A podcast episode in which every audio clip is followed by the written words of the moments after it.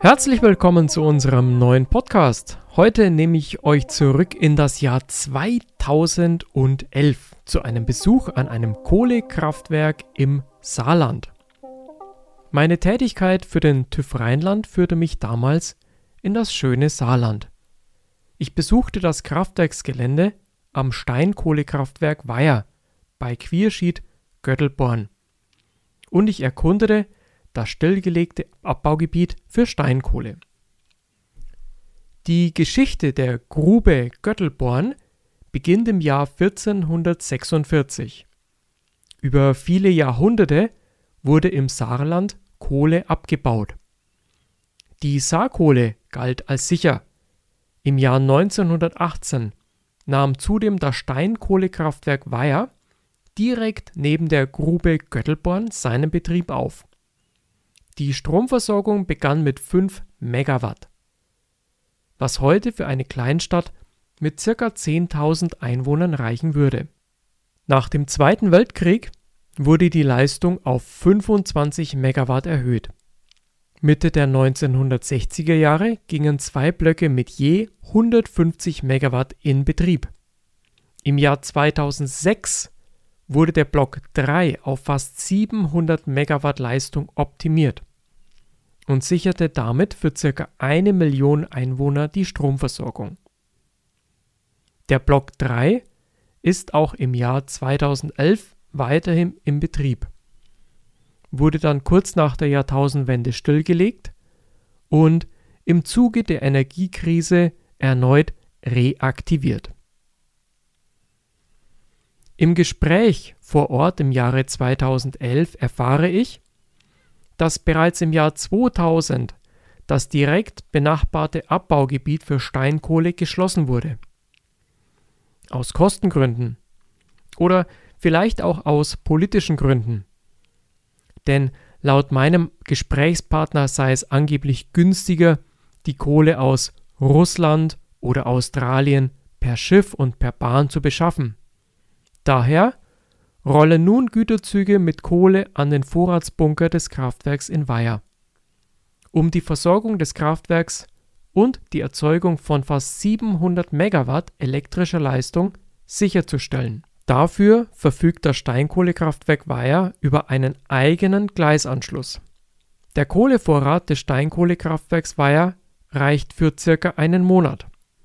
Der Nachteil ist laut dem Kraftwerksmitarbeiter, dass die Kohle feuchter ist und der Wirkungsgrad somit geringer im Kraftwerk, weil die importierte Kohle nun noch zusätzlich nachgetrocknet werden muss, was zu Lasten der Energieeffizienz geht. Die Grube Göttelborn hatte in seinen besten Zeiten ein unterirdisches Streckennetz von fast 100 Kilometern. Bei meinem Spaziergang im umliegenden Wald warnen immer wieder Hinweisschilder vor möglicher Einsturzgefahr oder Absackungen des Bodens. Es ist für mich schwer nachzuvollziehen, wie jahrhundertealte Bergwerkstradition so plötzlich ändert. Und wenn wir in Deutschland etwas endgültig machen, dann richtig, daher wurde der Zugang zu dieser Grube mit einem massiven Betondeckel final verschlossen. Aber ich überlege, was ist, wenn sich die Zeiten ändern? Wenn die liefernden Länder keine Kohle mehr für Deutschland bereitstellen?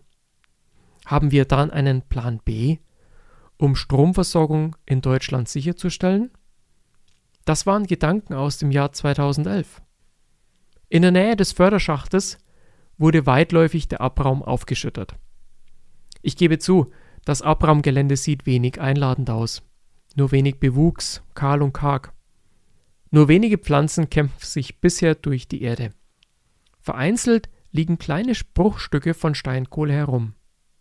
Auf dem Gelände finde ich zudem eine Solaranlage. Sie liefert an einem sonnigen Tag bis zu 8 Megawatt elektrische Energie. Das entspricht ca. 1% der Kraftwerksleistung des Kohlekraftwerks und ist für eine PV-Anlage im Jahr 2011 relativ viel. Im Vergleich zur benachbarten Kohlekraftwerk Weiher mit fast 700 Megawatt wirkt dies jedoch relativ gering. Der Wirkungsgrad eines modernen Steinkohlekraftwerks liegt bei ca. 40 Prozent. Dies bedeutet jedoch, dass ca. 60 Prozent der eingesetzten Kohle durch Prozessenergie in Abwärme verloren gehen. Der notwendige Energiebedarf, um die Kohle aus Australien oder Russland per Schiff oder Bahn zu importieren, dürfte ebenfalls immens sein. Kann das eine Solaranlage über dem stillgelegten Fördergebiet ansatzweise ausgleichen? Zur Wiederholung, das Steinkohlekraftwerk Weiher im Saarland liefert ca. 700 Megawatt elektrische Leistung. Dies entspricht je nach Berechnung dem elektrischen Bedarf von 1 bis 1,5 Millionen Einwohnern. Dafür sind wöchentlich Güterzüge voll Kohle notwendig.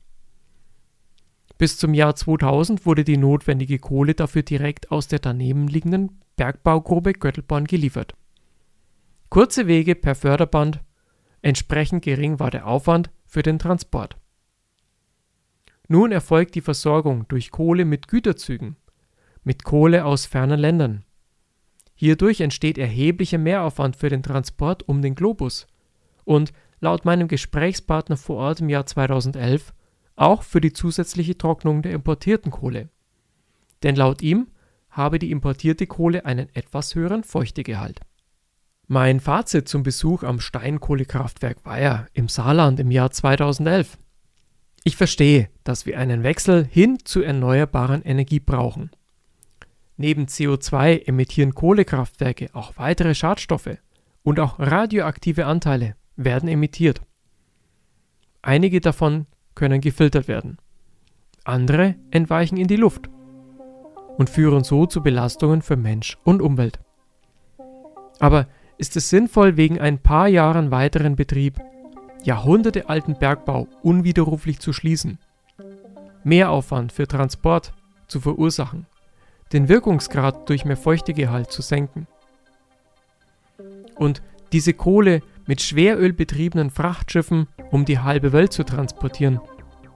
Ich frage mich im Jahre 2011, wie werden wir in Zukunft solche Energiemaßnahmen rückblickend bewerten?